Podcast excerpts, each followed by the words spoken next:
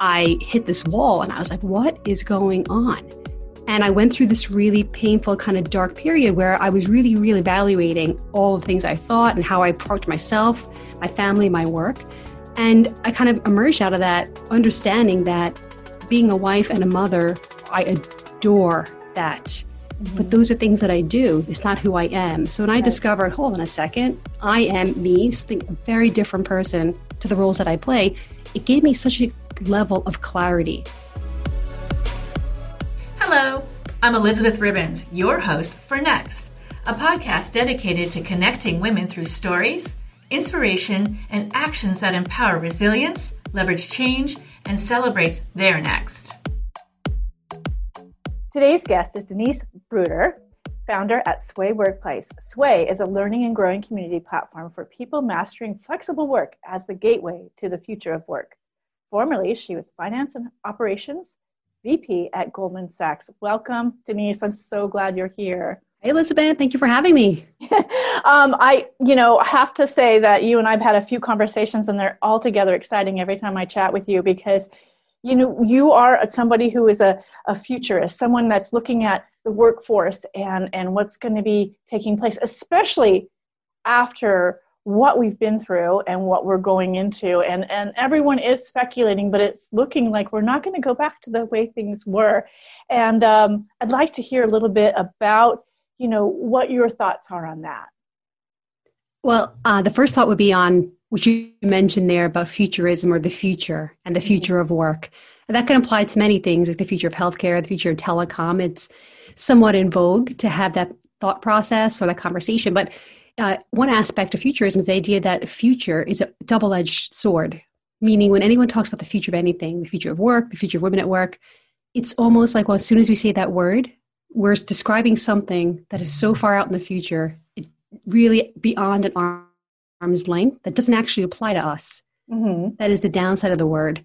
The upside of the word, though, is that it allows everyone to stop and actually have a conversation and a thought around reimagining something new in whatever that future of conversation is.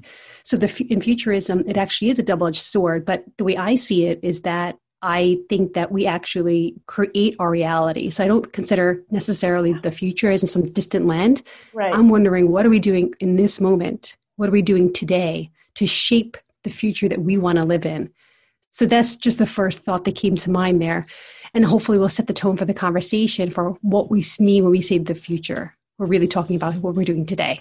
What we're doing today, what what could be better, and how could we make it better? Mm-hmm. And there's just so many issues going on right now with the workforce and um, women in the workforce, and we know right now it's it's it's a, it's a terrible mess um, with with mothers and uh, women and leaving the workforce. Uh, and how is that going to show up when when things start to level out and we begin to get back to working again? How does that I mean, I, am a person that's a, a, glass half full. So while this is horrible and what's going on, I'm actually kind of glad for it because it is going to, uh, you know, heighten the pace of the change and what we're looking to do in the future. So I would love, you know, because because my audience wants to know what's next. They want to, they're thinking about their mm-hmm. next, and a lot of them, most all of them, are women, and they're looking at the flexibility of the, the life in place, what they can be doing mm-hmm. um, in the future to remain relevant, to be continuing to work, and how that might look because they've built, they've, they're accomplished, they're, they're, they've done things in life, and they're not, a, they're not exactly done. So they want to continue. And how does, how does that look? I mean, um, what would you say? Uh, you would say, oh, work as a lifestyle. Why don't we talk about that? Mm-hmm. Because that's something that I'm thinking ties in with this. Absolutely. Well, uh, a short answer to that question is that I've got great news for your audience, and that is that the future is female. Yeah. And it is undoubtedly female. So, just to explain what I mean by that, the future of work for uh, has been that term has been around for the last several years, and for sure it's been more of an academic approach. So you had the Deloitte's and the McKinseys of the world turning out lots of work papers on the future of work, and the whole content there so the influence of technology in the fourth industrial revolution and how it was going to shape and displace lots and lots of people in the world of work and how do we prepare for such a thing so that's what the uh, the academic conversation was when covid happened it was this massive, massive shift to the system where we all dispersed and worked remotely. But the major upside I see to where the situation that we have right now is that the COVID experience has accelerated the action oriented nature of the future of work because it's no longer an academic conversation or for those levels of orgs that can hire a Deloitte or McKinsey, it's an everyday household dinner table conversation. So for that, I am truly grateful because that really solves a lot of our issues when I say the future is female, meaning the experience that we've had right now has been very painful. And I know different to many other working moms that has been feeling and carrying this burden, this pain point for the, over the course of the last year. And it's been wicked frustrating and very difficult, but it's also been fantastically beautiful and the greatest learning experience I've ever had. Mm-hmm. So there's been major, major pros and major, major cons. But I will say that walking into it, my first thought was um, every gain that we think that women made in the world of work, it was all a paper gain. Mm-hmm. Like whatever really changed if the first thing that happened, and I myself, even my leading sway on my own team, the first thing we said is, well, we're in trouble because we're going to have to stay home and our husbands are going to go to work. That was our first thought. And I was so shocked that I even had that fleeting moment. And it really made me think all the gains we think we've had, are they all in paper gains? Has anything really, really changed? Right. So I think as we've gone through over the course of last year, we've discovered not a lot has changed. That it is women that are working moms that are kind of carrying a lot of the brunt of what's happening. Not not not exclusively. I think myself and my husband have partnered really well throughout this in a lot of ways, and he's grown into his role like that in a lot of ways. Different situation for different folks, but the really thing that I found so hopeful about this is that it's shone a light on the weakness in the world of work, and that weakness is how women integrate into work and how we're supported, and how are we and how are we cared for. And for me, it's all about flexible work. Pre COVID, it was a really difficult conversation to have. And if you looked for flexibility, it was codified in the ADA law, the American with Disabilities Act. That's the only place you can see a real hard reference to flexibility and where it could come into play. Outside of that, it wasn't a style of work that was really uh, promoted or adopted or advocated for. But I think coming out of this, the flexible work movement has been born. And I think a lot of companies have seen the de risk ask in the evolution towards flexible work. So the future is female for a number of reasons. One is flexibility will be the norm going forward. That's going to democratize access and it's going to allow men, women, and everyone else to work in a more humanized way. But the really interesting angle, too, is that the future of work is all about a new set of skills. And those soft skills that people talk about, those of collaboration, empathy, and teamwork, those are skills that come very natural to women. Women. Or to yes. the female energy. Yes. Mm-hmm. So even to expand that further, it's more at the female energy. If we all have male female energy, it's definitely more on the female energy side, which is more associated with women. So if you if you marry that thought with the fact that there are a lot more women graduating from university than men, the labor pool itself is tilting female. Mm-hmm. So for all those reasons, if you encapsulate that, what's really going to drive this forward is that I really truly believe that our one of our nation's greatest, greatest assets is our massive pool of untapped potential in the female workforce. Those are people that are not in the workforce, on the edge of the workforce. They're women that are underrepresented. They're women that don't think they have anything else to add to the workforce. That is a massive pool of untapped talent that for us as a nation to be successful, we have to unlock. So, for all those macro and micro reasons, the future is female. And for one, I am excited about where we're going. Oh, yes, me too. Me, I definitely am. And, and I want to, to kind of understand because now we're, we're, we're asking for companies to change and they already are. They're becoming more empathetic. They're becoming more uh, aware of balancing out um, it, it, let me just read what you wrote for just quickly something from um, new jersey tech. You wrote an article um, in december of last year. Uh, we at sway workplace predict that people will choose to work in more humanistic ways where being both productive and personally balanced will be sought after the sought after pair that's viewed as an integral to business success. We've already begun the groundwork in developing the mindset needed to reach this destination. So we're doing the mindset, but the companies are they're already they've been forced to to understand that this is this is less risk than they thought. So it's kind of been done for us, and we're we're moving a little quicker. It's it's accelerated it. But how how do we as women, with all of our wonderful many many talents, start creating this for ourselves? If we want that to happen, do we you go to the companies and you get them to understand and then they reach out to the women? Or is it the other way around? How do we get this to actually connect and, and be something? Well i think that's why timing this moment in time that we have is so unique and in my mind completely unprecedented. And just to answer that question in terms of the timing if we step back and look at the lineage of the way the work has evolved in the us we are first of all a very young country 250 odd years old. We're a baby compared to many other like European uh, medieval countries. We, we're such a young country with a relatively young workforce that it is just the case that our values have transferred from families and communities over time that women have never en masse really had a shot at this. No. Simply right. because we're, we're just still young. We're just getting going. So, from a momentum perspective and a, and a longevity of time perspective, I feel like for all of those reasons, it is our time to change. And two things are going to change. I don't necessarily think that it's any longer like sitting down and having a conversation with a team member or a manager about talking about flexible work. What's really interesting is the angle of the future of work is that companies are coming to people and upskilling them and sparking this thought about what it is to be human at work, not necessarily because it makes me feel good and I, I feel like I can balance things, but in the way that our economy works right now, we used to be a manufacturing economy for a really long time. Mm-hmm. And today, machines make products. So we moved from being a manufacturing economy into a knowledge based economy, which is how office is developed and office based tasks. And for a long time, that's what we did. But artificial intelligence technologies are being rapidly deployed and they are automating all of those tasks. If you if there's any part of your job that is if this then that and you can describe it like that, that is subject to automation will probably happen in the near future. Yeah.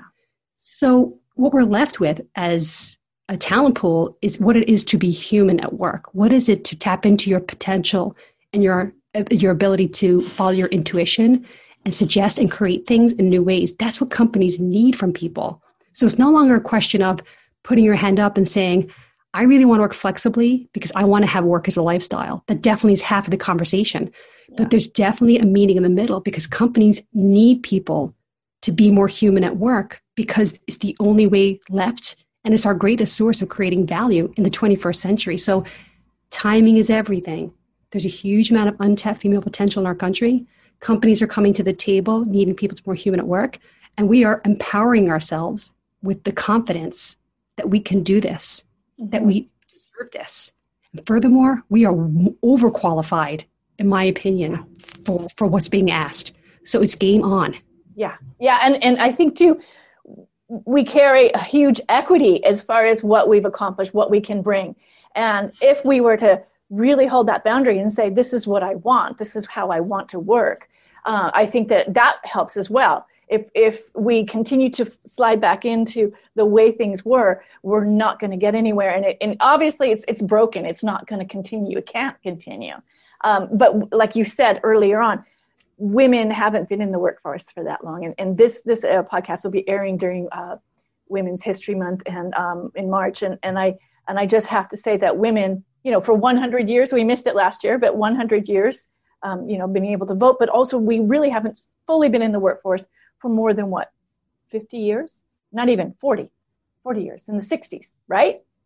Really? That's exactly yes. And, and so, so I find I honestly I really do believe that the keys to our success in the future of work are buried in the past. And if you can have a perspective on the history of what's how women evolved in the world of work, you're going to find everything you need to be successful in the future of work. And a big piece of that is perspective. Yes, and and the fact of the matter is is that the the way that women were trying to fit into the the industrial the the older way does it didn't work. It clearly didn't work, and it, and it's breaking now. It's it is so exposed and breaking now. Um, and I don't know that if in the home, like you, were saying, your husband's been helpful, and you know, and, and I know couples where their husbands have been helpful, but I, I think that women just take on that that like you say that human part of the home, the human part of the family. If you're part part of a big family, which I am, um, there's siblings or adults or you, elders that need you and usually it's the, the daughters that, that get involved in that and i don't know if it's if we if we can get men to meet us halfway on that or if we accept that this is kind of how it is and of course we share tasks and responsibility, but we're going to to um, come at it a, from a different perspective. And instead of us trying to fit into the man's world and then ask, asking men to, to fit into our world, I think we accept the roles that we're playing and then see if we can blend them a bit and collaborate, but at the same time, uh, rather than ask people to to be what they're not. Do you understand what I'm saying? Do you think that makes any sense? Oh, uh, yes, I do. Because resolving for myself personally, what you just said, was a major, major switch in life for me. So for a very long time, I felt like I was a mom and a wife, and there were ideals attached to that that I pursued and I wanted to sustain because it brought me joy, peace, and happiness and stability. But at some point, and it wasn't that long ago, I hit this wall and I was like, what is going on? And I went through this really painful, kind of dark period where I was really, really evaluating all the things I thought and how I approached myself, my family, my work. And I kind of emerged out of that understanding that being a wife and a mother, I adore that. Mm-hmm. But those are things that I do. It's not who I am. So when I right. discovered, hold on a second, I am me, something a very different person to the roles that I play, it gave me such a level of clarity to see what it is and what I do with my days and my times and my relationships. So I cook dinner every night for my family, not because I feel like I should, because it's a woman's job, but because I love cooking and feeding my kids good food. That I love that. Yeah. But in other ways, I, I lean out for that process and I set boundaries all around me for what I need to do and work. And a rising tide lifts all boats. And I found that as I've changed my behaviors in terms of how I show up at home and at work and my friends and my circles, everyone around me seems to have changed too, all for the better. Yes. So I think there's a there's a reimagination of how we are collectively as women in the workforce showing up. And I really think we're shaking off the shackles of the past and we're rediscovering our purpose and our fit and mostly, we're rediscovering this untapped potential and power that we have. And if you place that in the timeline of where we are, it is the time. We are being beckoned and called collectively to step up in new ways. And it starts with us. It definitely starts with us. Oh, I love that you said that because it does start with us in so many ways.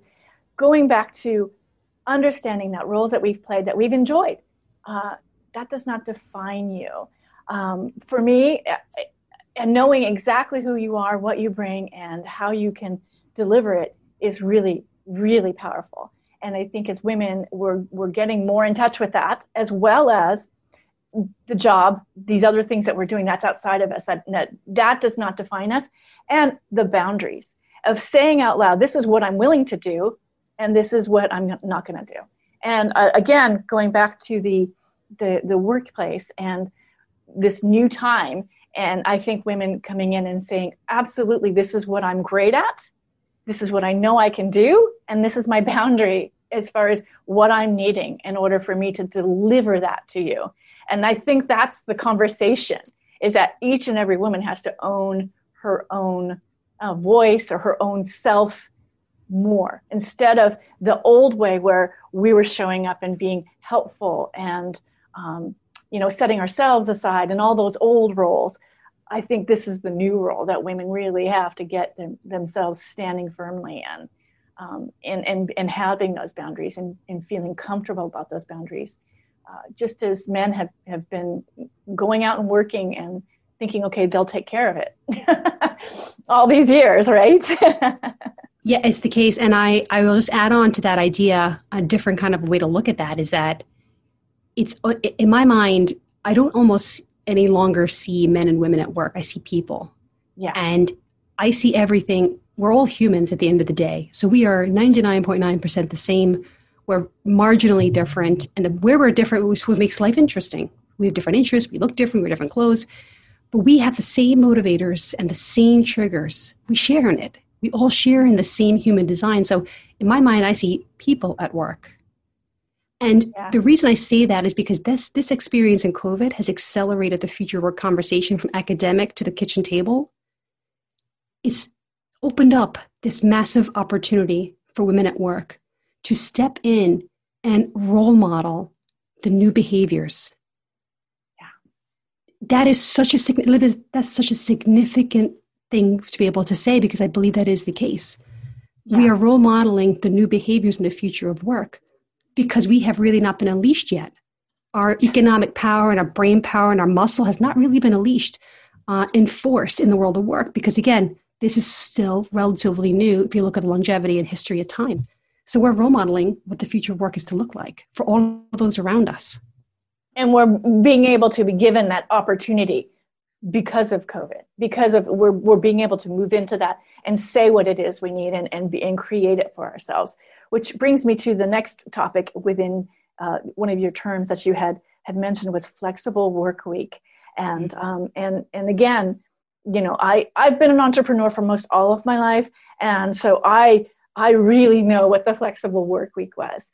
And I was able to really scale, do my business, whatever I wanted to do, but at the same time, I worked it around being present for the things that I really wanted to be present for as well. And I think that that's not just female, but male too. You know, um, being able to show up for the things that we really want to be there for, for our family, for whatever it is, and then also at the same time, really, you know, show up for our, our job because we love what we're doing. Do you want to comment on that? Yeah, so it's interesting. I think that um, at the end of the day, what's common amongst all of us people at work is that we all want to find time for what matters. Yeah. And if I said that to any 100 people, all 100 people will say, yes. Yeah. I'm not describing what matter, what that means to you. I'm just describing, I know that you want, you want time and flexibility in your life to, for what matters to you. Yeah. So that goes back to the idea where, so our variables are the same and our motivators are the same. We all want to feel like we've got time for what matters in our life. So that's not a male female thing, that's a human thing. And flexibility gets us there. It absolutely does. So flexibility, and it's interesting, in the future of work, there's a lot of reimagining words or redefining what things are. You know, remote work is a feature of flexible work. Flexible work is a strategy, and that strategy is empowering, giving people the choice mm-hmm. to choose when and where they work in a culture of reimagined trust. That's what flexibility is. And in my mind, you could choose to go to the office and sit at your desk five days a week and still work flexibly if that was your choice. Mm-hmm. Because that's a really empowering feeling. You want to see somebody be productive, you want to develop loyalty, trust somebody. Go ahead and trust them and see what happens. You're going to unleash potential, unleash a sense of freedom, unleash a sense of loyalty, find your creativity. So I work best from 5 at 5 a.m. to 7 a.m. By 9 a.m., my day's over. My most important things are done, honest to God, by 9 o'clock in the morning. If it's not done, it's probably not going to get done that day, or I don't know when. But that's different for everybody. So the, the concept of flexibility, it really is a personal trigger of freedom. And in that then comes the responsibility to choose how that looks for you, to reach the outcomes that matter to you. So at Sway, you know, our mantra is you're one person living one life, and we are all endeavoring to make it count. And I really believe my heart of hearts that the practice of flexible working allows people to get there via a flexible work week. Yes. Okay, I love that. I absolutely love that. And I agree with you. When you give people trust, they will in turn come be loyal. They'll be loyal and they'll do great work for you.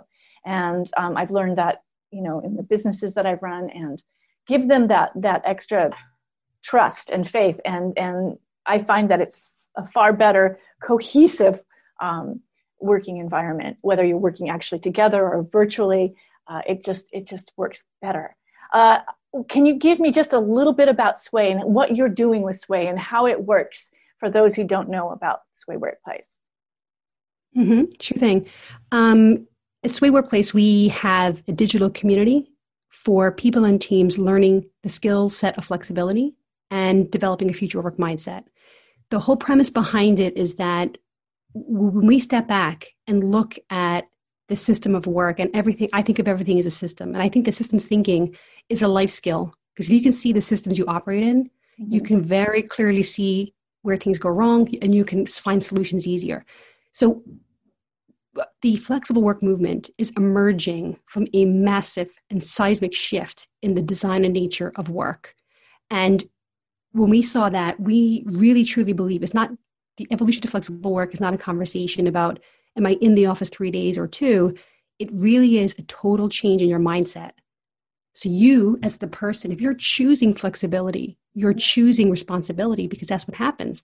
A lot of control and responsibility is shifting from the company to the individual. And that's a major, major seismic shift in the way that we've approached work historically for the last 100 years since we organized labor. That's how big of a shift this is.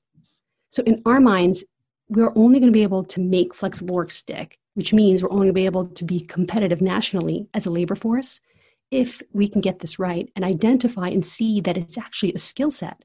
Like you would learn a skill for a particular task, you have to learn the skill of flexibility. So, going through a great example of that is when you go to the office, you may work with 10 people, maybe you sit beside one, mm-hmm. the other, your other teammates, you might even call them, message them, maybe you don't even see them during the day, but and you can go home. So maybe I've never actually physically seen you, but I went to the office because it made me accountable. And when I went to the office, I was accountable and it changed my behavior. Mm-hmm. So if you're going to choose flexibility, you have to choose how are you going to emulate that in a flexible way if you're not going to the office for accountability. That's one example. How do you develop the skill set to make flexible work? And the future of work mindset is the other side of that. And for us, that is flexible work only makes sense in the context of the future of work. And seeing flexible work in the context of the future of work is how you develop a competitive advantage. It's how you become future proof and competitive in this highly competitive future of work space as technology continues to automate tasks that we do every day in our jobs. So, in our mind, we're solving the more immediate problem of helping people cross that bridge with the, with the flexible skill set. But we're really deeply, deeply into the idea of helping people prepare with via a mindset for the future of work. And when I say future work, those changes we talked about, it's not 10, 15 years away. It's happening right now. Yeah. It's one, two, three years away. And I have a deep concern for mass displacement of people out of the world of work, which is a big reason why we created the Sway community. Yes. Oh, I love all that. So there's a few things that, that I think are branches of that. Because for, for someone who has worked for myself, I know that I've had to create structures within myself, not only for work and how I'm, I'm, I'm, I'm delivering work, but also to for myself. So when you're working for yourself, I've been reading, and there's a lot of you know people feeling that they're working, they're they're burnout, they're working way more. There's all yep. the meetings, and so there's got to be also that learning of how to take care of yourself within that, and having um, that, those boundaries again, and and understanding. Okay, this is what I'm going to accomplish, and this is how I'm going to structure. So it's self-imposed structure, but also boundaries too, and and that's something that has to be relearned when you're used to being in a structured environment, right? Am I understanding you correctly? Oh, you are hitting the nail on the head. Yeah. So at Sway, we developed a framework based on systems thinking. This framework has six parts, and we believe that this framework can teach anyone how to work flexibly by transferring the skills and the mindset. And one of those pieces of the framework we call ACT. And ACT is the practical techniques of flexible working and personal responsibility. Yeah. And it goes back to the example we gave earlier. When you don't have a train to get on or you don't have a train to get on every day, or a door to close, or an office to sit in, mm-hmm. your world looks very different. Even something as simple as the lighting and, and the acoustics and the, the ventilation, you're mm-hmm. responsible for all of that. Even something as simple as that. So it's such a major shift, but you have to recreate that boundaried experience in a flexible world, just like you would if you were in the office. Now, I think there's, we also talk about all the different ways of achieving that. So I, for example, uh, we do not advocate remote work as a standalone model because we think remote work is a feature of flexible work. Mm-hmm. We think in a flexible world of work, I also I don't like working from home. Mm-hmm. I, I, it's great if I'm doing some light emailing, whatever the case is, but I would prefer to leave my home and go to my local co-working place or my library, which I adore going to. That's silence; you can't beat it anywhere. Yeah. Be around all those books. Maybe a coffee shop for meeting with my teammates. Mm-hmm. So I like to bop around. Mm-hmm so for all those four locations i utilize all those four ways depending on where i am in the day depending on if i need some distraction or to be around people or if i need to be on my own for deep thinking. So those are all the decisions that you have to make every day to create a routine. So the other really important thing is that i think that people think once a company consents to flexible work they open up the front door of the, of the office and everyone's going to run out like lunatics they're all going to go home, never get out of the pajamas, eat bonbons all day, and watch Maury. I, I know they think that. I do. I do. They think they, they're like worried, but I don't think that's the case. People like to work. It's not the case. we did a big piece of research, research last summer on the idea of sway and how do we achieve this. And we asked a lot of people, and people like to work. They people like, like to, to, get down to the business of work. Mm-hmm. They really do. They want to contribute, they want to create, they want to add mm-hmm. value, but they are terribly, terribly, terribly burnt out. But more than anything, they want structure and routine. So mm-hmm. We don't think that this move to flexible work is a major noisy, chaotic shift. We really think it's like a little shimmy to the left, a little shimmy to the right, and we could unlock a lot of peace and potential in people, which again is aligned with the future of work needs. So people want structure, they want routines, they want, they value habits because that's how we organize to create work. But the issue is it looks different, a little different for every person. And if you're empowered to make those decisions, then you're on the right track in the future of work. So it's not this chaotic, bonbons more at three in the afternoon at all. It's quite the opposite of that. But yes, so the, the, the point there, of course, is simply that if you're choosing flexibility, you're choosing to design that world for yourself in conjunction with your teammates and in conjunction with your company. It's a big responsibility, and we really drive that home in the Sway community. I love because design is something that is so it's in it's in my DNA. And I love the whole thought of designing that and creating that structure.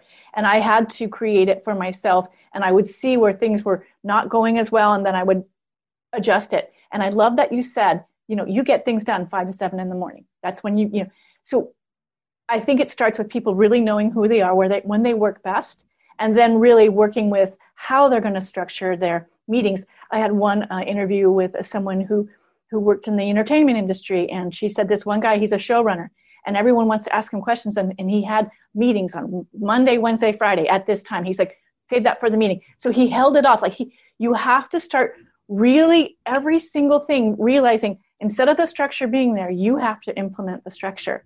And it's just a, it's a learning process. But at the same time, we all know when we work best and what what that means, and maybe not taking meetings or phone calls and all those things start flying at us. And I think that's why people are feeling burnt out because the work is in their home. They're not escaping it. And they're and they're just taking everything and they're not structuring things as well. So that's something to consider. And one more thing is that I would mentor women who are taking on uh, this kind of thing in life uh, and a business. And I would always say, um, you have to get really good even at don't be thinking about the project or the work when you're off of work. Like you have to start really training yourself about how to best serve yourself. And then when you're serving your work, you're best serving your work. You're really there 100%. Does that make sense to you? It, absolutely does. And look, let's also acknowledge that burnout has been happening in the office in the traditional model for a long time and accelerating at a disturbing pace. Yes. You know, our employee engagement levels in the US are at a horrendous level and worsening. Yeah. So our traditional model clearly was not working. And this, you know, the compare, the compare contrast is how is this last year gone? I mean, I'm I'm here and these kids are crawling all over me. This is not uh, this is not flexible work. This is like organized chaos slash almost like waterboarding torture sometimes. But this is not the future of work either. No. Um, once we get into our kids' schools, I really think that once our schools open back up properly and in a uniform manner, we'll all get back to work in the way that we need to.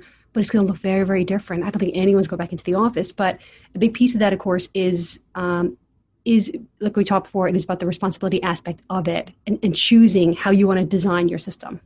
Yes and and how that is how you can do your best within that system. So everyone's a little bit different. And i love that you said you know the flexible workspace you know that was really catching on and then everything shut down but i think it's going to look different. It isn't it's going to be really um, necessary uh, the coffee shops are a little noisy. I like the quieter uh, places, but I loved what you wrote in your article about that. Even like the uh, almost like the Uber um, or the Airbnb of, of workspaces. Yes. Can you talk about that a little bit? Because I thought that was oh, really oh, yes. exciting and innovative. I love that.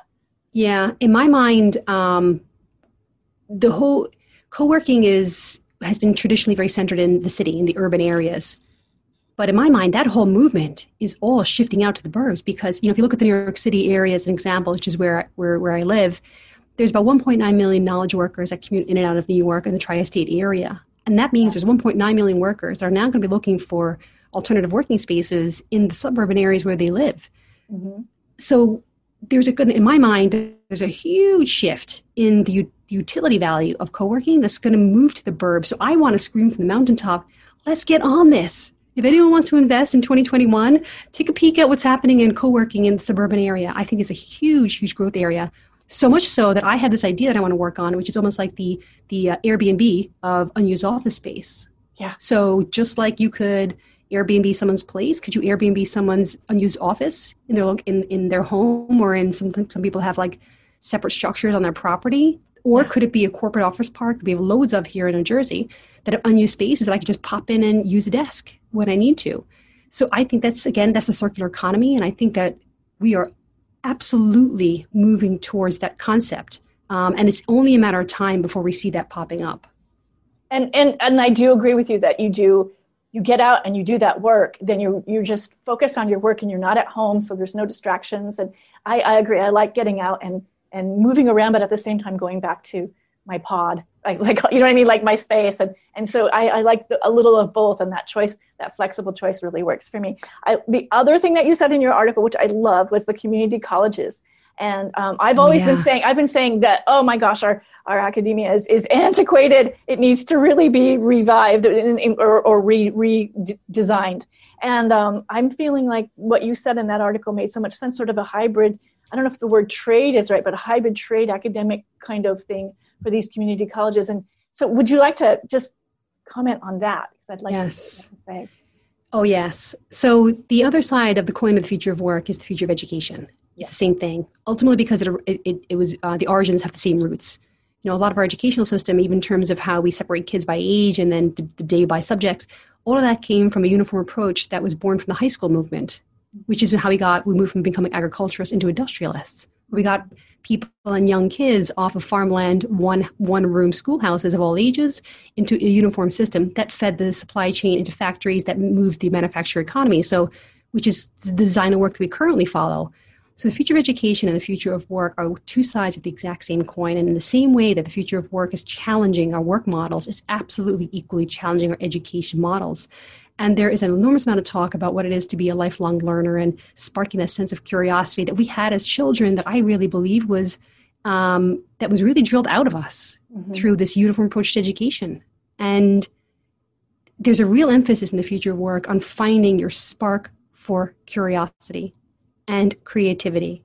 And this isn't only because I feel good because I'm exploring a hobby or something that I, I, I always wanted to try photography and I'm going to try it. That's a future of work skill that companies are looking for is in demand. So this is all such an interrelated change of what it is to be more human at work and a more human in life. So lifelong learning, I really believe that the most important change happens in person, which is why we don't advocate for remote work as a standalone because I think we need to be together. I don't think we need to be together five days a week, nine to five. But no. I think there are points we have to come together, and I think learning is one of those points. So if you know, I'm not sure. I only recently became aware of this. I think there's about 1,200 um, community colleges across the US. It's like a web. Yeah. It is a physical network that extends in counties, in states, right across the country. Mm-hmm. And I think that is just an undiscovered gem. Yeah. Now, whether they have the capacity, I haven't looked at that aspect of it yet. But I think like there's one uh, mile, one mile away from me is our local community college, and I can absolutely envision that being the center for retraining or holding classes or in person events to upskill our local workforce in skills and ways that they wouldn't previously have access to. So, if you want to change a nation, you want to upskill our labor force, let's look at our community colleges. That's yeah. an asset that we have. It's literally, quite literally, in our backyard. Yes. We could get together as a group, you know, in an organized format and learn something new that makes us more competitive and relevant to the world of work. It's right there.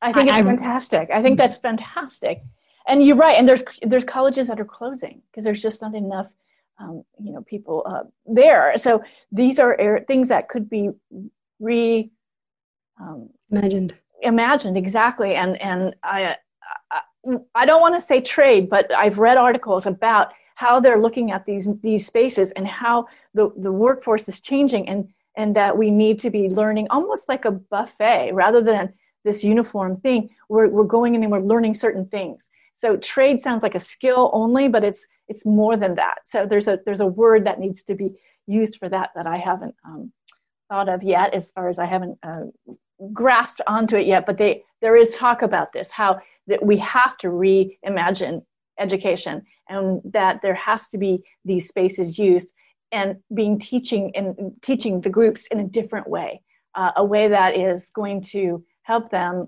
actually um, think like design thinking, like think better, solutions driven. They're starting with children in charter schools now. It's a different type of learning, and they're and they're thinking that they would use this in these colleges and these schools. You're saying you would have people that are in the workforce already yes. using the community colleges, but also I'm saying the people coming up, the kids coming up.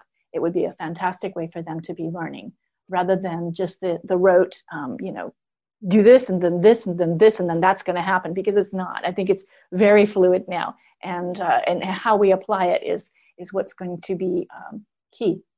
I think that, yeah, it's fair to say, I think it, most people would agree that there are mass deficiencies in the educational system in terms of how it's delivered and not really tied into the skills of the future or the jobs of the future at all. Yeah. But change is really hard when it's a ma- it's a national education Massive. system. Yeah. So that, that that's why again I, I don't learn by reading i learn by doing so in my mind i look at everything as an apprenticeship and i rather learn be being around people in conversations with people doing things with people. That's why i learn best.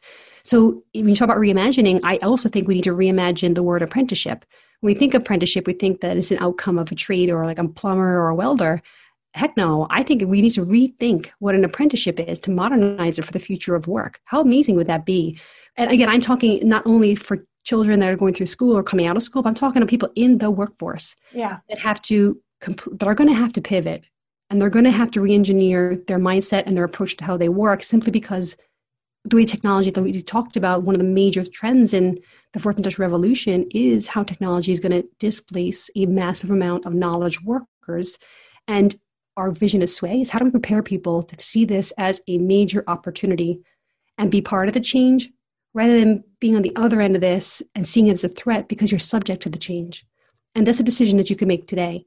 So, one of those is how are we going to retrain ourselves by sparking our curiosity, by picking a book and reading more, by asking questions, and by reimagining apprenticeships through my local community college. Yeah. Or maybe there's a programmer that comes in and teaches a, people, 10, a group of 10 local people what programming is really like so I can test it out and see. And maybe I've got a flair for it. And, and or maybe some of my skills and my one occupation are co- totally transferable to the next. So it's an exciting world out there, but we have to create the systems in place to allow people the opportunity to discover the untapped potential in themselves. And that's a big driver for me. I think by human design, we are massively, massively uh, capable of so much. And I think that traditional work has only allowed us to see ourselves in a certain prism. But the future of work is all about how do you discover the other multidimensional aspects of you by doing things and learning things and reading things. So the world and the future, it's all open and it's terribly exciting for me, but we have to be prepared for it. And that's a big thing, what we think about its way. One more thing I want to say, because what you just said is, is what I really uh, try to encourage within Next is women, especially, that's my niche, but it could be women or men. Considering your next, you get to a place in life in your 40s, maybe you're considered old, you're pushed out of the workforce, but things are changing. Uh, we're looking at how are we going to stay relevant? How are we going to continue to work? And uh, I think it goes back to I'm good at these things. I have all these accomplishments. This is valuable, and I might like to go to that community college and and learn that skill, learn what they're doing, and see how they're being. Because we all have a fantastic ability to to take what we know and be able to incorporate it into something else. It's just getting into the mindset of that. Um, and so, I would love for you just to quickly comment on those who've been aged out of the workforce, how they can repurpose what they're doing, and perhaps maybe um, taken into heart, like they, they could continue to work, but from this flexible standpoint. I relate because I felt like that for, for a long time when my kids were, my I have a little older elementary now. When they were younger, uh, I was wondering how am I going to get back into work, and I kept a part time job just so I could keep myself warm, yeah. so I could so I kept my toe in the water because I just didn't want to be totally displaced. But I would really doubt it. What did I have to give? I'm like, what can I really do? I thought to open up a daycare, going back to the mom track. What do I do? Um, but I've completely changed my tune now because I see that there is, well, to answer this maybe a different way, we're all displaced. There's no one in the world to work right now that is not being displaced for some reason. So for a long time, it was moms that kind of stepped out to raise their children, and there was a big question mark as their children got older do I re-enter or do I not? Am, am I aged out or who's going to consider that I've got something valuable when you have all these young kids coming out of school with much more modern skills? Good news is everyone's being displaced right now.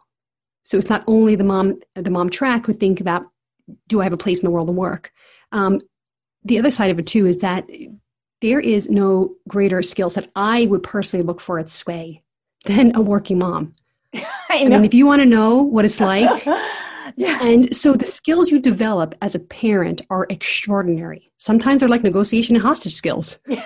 like if you ever had a toddler at the shop right at, at the local supermarket looking yeah. for a pack of gum at the checkout counter, you don't want to give it, and everyone everyone around the supermarket is looking at you with pity because your kid's screaming on the floor that's a really high intense situation where you have to negotiate your way out of it, calm the situ- situation down, and exit. Yeah. That's it's kind of a funny example, but not.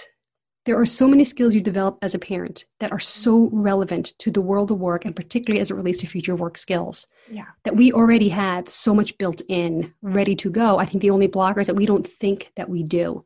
Yeah. And if you can get over that hump, which I believe a lot of people can, then you unlock your potential and you find your place. I agree. And I think, again, going back to really knowing who you are, what you bring, and your accomplishments. And those accomplishments could be you raised kids, but at the same time you were working, and then you also, you know, took care of this and that. And so all of those things, and really getting down to define what you did there. Not like the child and this and that, but how, what you were doing, negotiation, put words to it. Because those are strengths, those are things that you can repurpose and plug back in again and deliver somewhere else.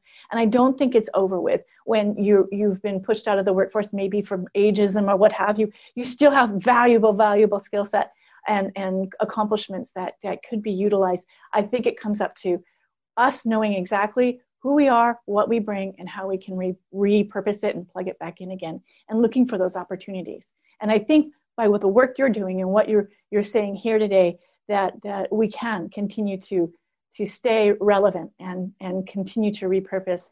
Maybe it doesn't look like it was before but at the same time we're still doing a lot of the things that that um, we encompass that are, are, uniquely our own.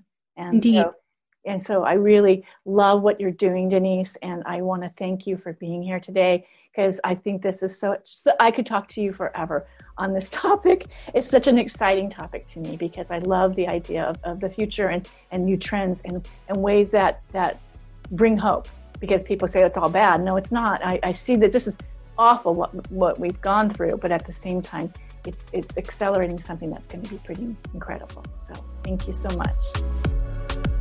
Thank you for listening. Links to mine and my guest social media, as well as other resources you might enjoy, are all in the show notes why not take a quick 10 minute quiz to help find the right resource for you? Download the Compass mini course or browse the resource page and see what the next community has to offer.